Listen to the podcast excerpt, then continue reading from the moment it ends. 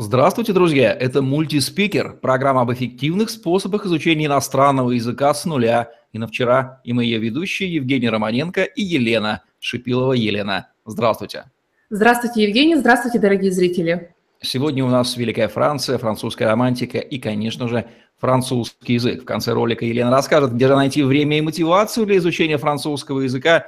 Ну а сейчас традиционный вопрос. Для тех, Елена, кого не настигла еще французская романтика или настигла, они уже понимают, все, кому и в каких жизненных ситуациях еще может понадобиться вдруг знание французского языка. Французский язык входит в жизнь тех, кто планирует переезд во Францию или во франкоговорящую страну. Французский язык необходим тем, кто уже живет во Франции или во франкоговорящей стране для того, чтобы лучше там интегрироваться, освоиться и получить все блага тех стран, в которые они переехали. А еще французский язык необходим или желаемый для тех, кто входит в этот язык на эмоции. Вот французский язык – это один из тех языков, который нас манит своим звучанием, своей красотой, своей вот этой вот атмосферой всего, что окружает Францию, всего, что окружает французский язык. И многие студенты, вернувшись из отпуска, из какой-то поездки, решают, что сейчас самое время начать изучать французский язык. Вот эти люди приходят во французский язык за французским языком.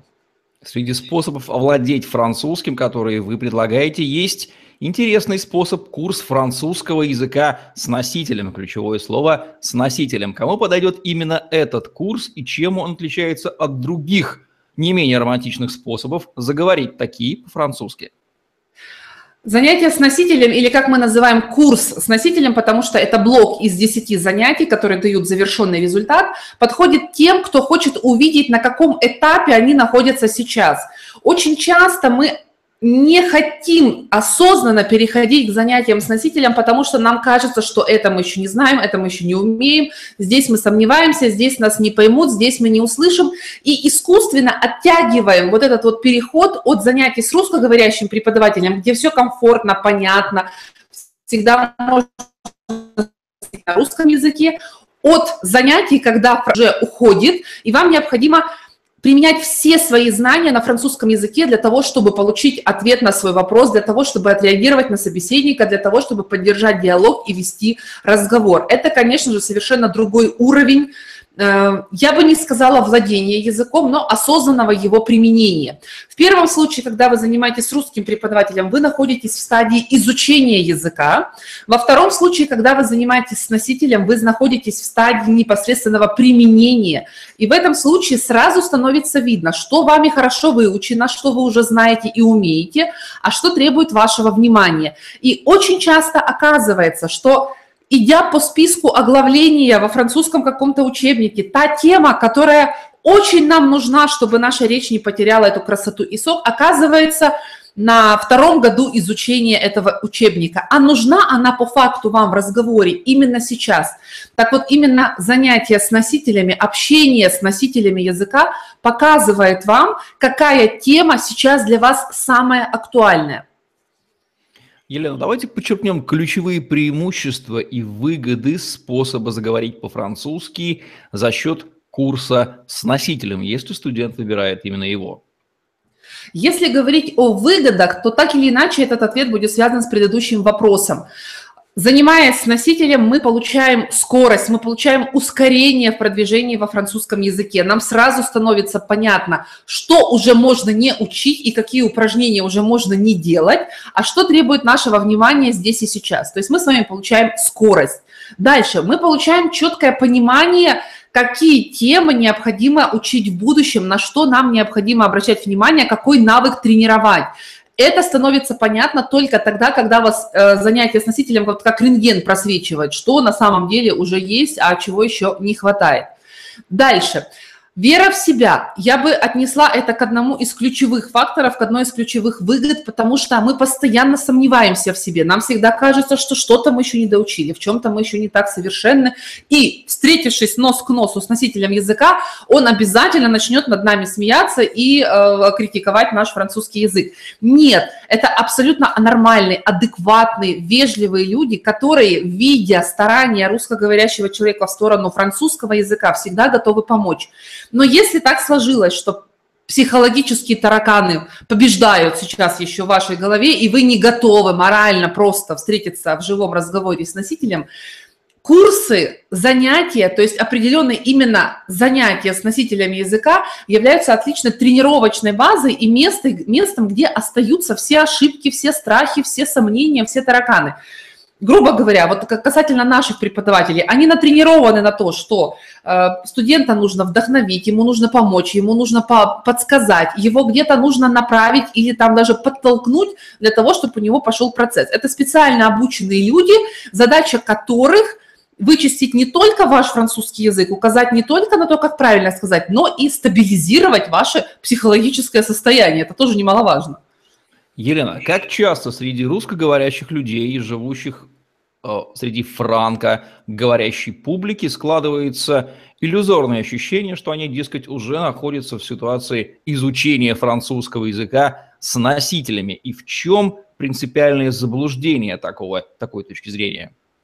Очень много студентов, особенно женщин, именно во французском языке приходят к нам на курсы и проходят часть теоретическо-грамматическую с русским преподавателем, а на момент занятий с носителем говорят, что мне не нужно, у меня муж француз, но в этом случае у меня всегда вопрос, а как вы общались до этого с мужем, если вы сейчас только начали учить французский, либо у меня французов, вопрос примерно такой же, и мне поэтому не нужны занятия с французским преподавателем, потому что французов у меня вокруг полным-полно. И приходится действительно объяснять таким студенткам, ну, среди таких бывают и мужчины, что не каждый француз является вашим тренером и преподавателем во французском языке. Это ваш муж, это ваши друзья, это члены вашей семьи, это ваши коллеги, но это не преподаватели. Задача преподавателя на занятии – остановить вас, перебить, где-то даже поругать за то, что вы что-то не выучили, или указать на постоянную ошибку, которую вы допускаете. А мы, ой, как не любим критику, особенно со стороны близких людей. И вот когда наши близкие по вашей просьбе пытаются вам помочь, где-то остановить, где-то сказать, как он говорит неправильно – так или иначе, в глубине души нас это задевает, и это люди чувствуют, и они перестают это делать, дабы сохранить отношения. И вы оказываетесь в той же точке, с которой вы пришли. Вы получили какой-то багаж знаний, но вы не можете продолжить его применять, точнее, скажем так, вы не можете начать его применять естественным образом, потому что ошибки повторяются, вы инстинктивно сокращаете свои предложения, делаете их более примитивными, более укороченными, потому что вы не хотите допускать лишние ошибки, но вы и не движетесь вперед. А занятия с носителем языка нужны именно для того, чтобы вывести вас из зоны комфорта, и чтобы вы начали лихорадочно вспоминать все то, что вы уже выучили. А задача преподавателя – это все чистить, ставить вам на автомат и шлифовать вашу речь. Но это сделает только преподаватель-профессионал, а не ваши друзья и близкие. Разделяйте эти роли, разделяйте этих людей и не перекладывайте задачи одних на других. Ну что же, не будем путать человека, владеющего языком, и человека, владеющего умением передать этот язык, то есть преподавателям, ибо владение навыком и умение его передать – это вещи, как ни крути, разные в любом деле. Елена, где же нашему человеку найти мотивацию и время для изучения французского языка, если он до сих пор этот вопрос для себя не решил? Если вы живете уже в языковой среде, вы находитесь в выгодном положении, все навыки и знания, которые вы получаете во французском языке, занимаясь французским, у вас есть великая возможность применять вот прямо сейчас, выйдя на улицу и попав в языковую среду. Старайтесь контактировать как можно большее количество людей, но не дергая, конечно же, их за рукав на улице, а заходя в банки, задавая вопросы там по своему текущему счету, по переводу денег из Франции или в Россию, задавайте вопросы, как получить кредит или как что-то, даже если вас это не интересует. Вы сразу же будете видеть, где у вас блоки.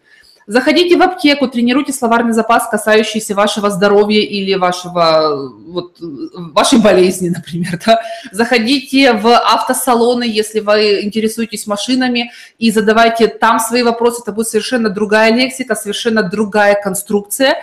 То есть ходите по тем местам, где вы можете уже сейчас увидеть свой французский язык в действии. Если вы не живете в языковой среде, конечно же, вам негде будет ходить и так свободно общаться. Тем не менее, я рекомендую взять простую книгу, я рекомендую взять журнал, который, возможно, вы привезли из поездки, или где-то что-то просто вы читаете в интернете, но уже читайте на французском языке. Вы сразу убьете двух зайцев, вы будете видеть, что действительно вами выучено, что уже является для вас естественным. И будете видеть, что требует еще дальше вашего внимания. Но вот именно у вас появится в голове якорь. Я уже пользуюсь французским языком. Я не просто выполняю в тетради упражнения. Я не просто перевожу текст учителям на занятия. Нет, я пользуюсь французским языком. Ай да я молодец. Пойду-ка я поучу дальше, ведь столько уже времени вложено, и такой результат получен. Не хочу бросать. То есть постоянное видение на практике в живой жизни того, что вы уже знаете и умеете во французском языке, является лучшей мотивацией, которую когда-либо я встречала. Где найти время? Посмотрите, какие ваши повседневные действия, зачастую неосознанные, мешают вам тому, чтобы вы выделили время на французский язык.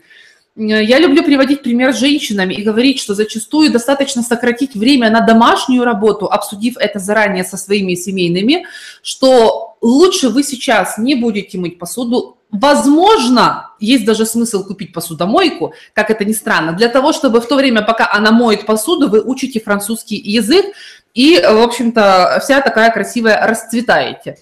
Если у вас очень много времени уходит на дорогу, используйте это время не на радио, а на то, чтобы слушать французский звук, но не тогда, когда вы за рулем, потому что когда вы за рулем, ваша внимательность в плане французского языка стремится к нулю. Я жуткий противник курсов иностранного языка за рулем. Я бы вообще руки бы поотрывала авторам таких курсов.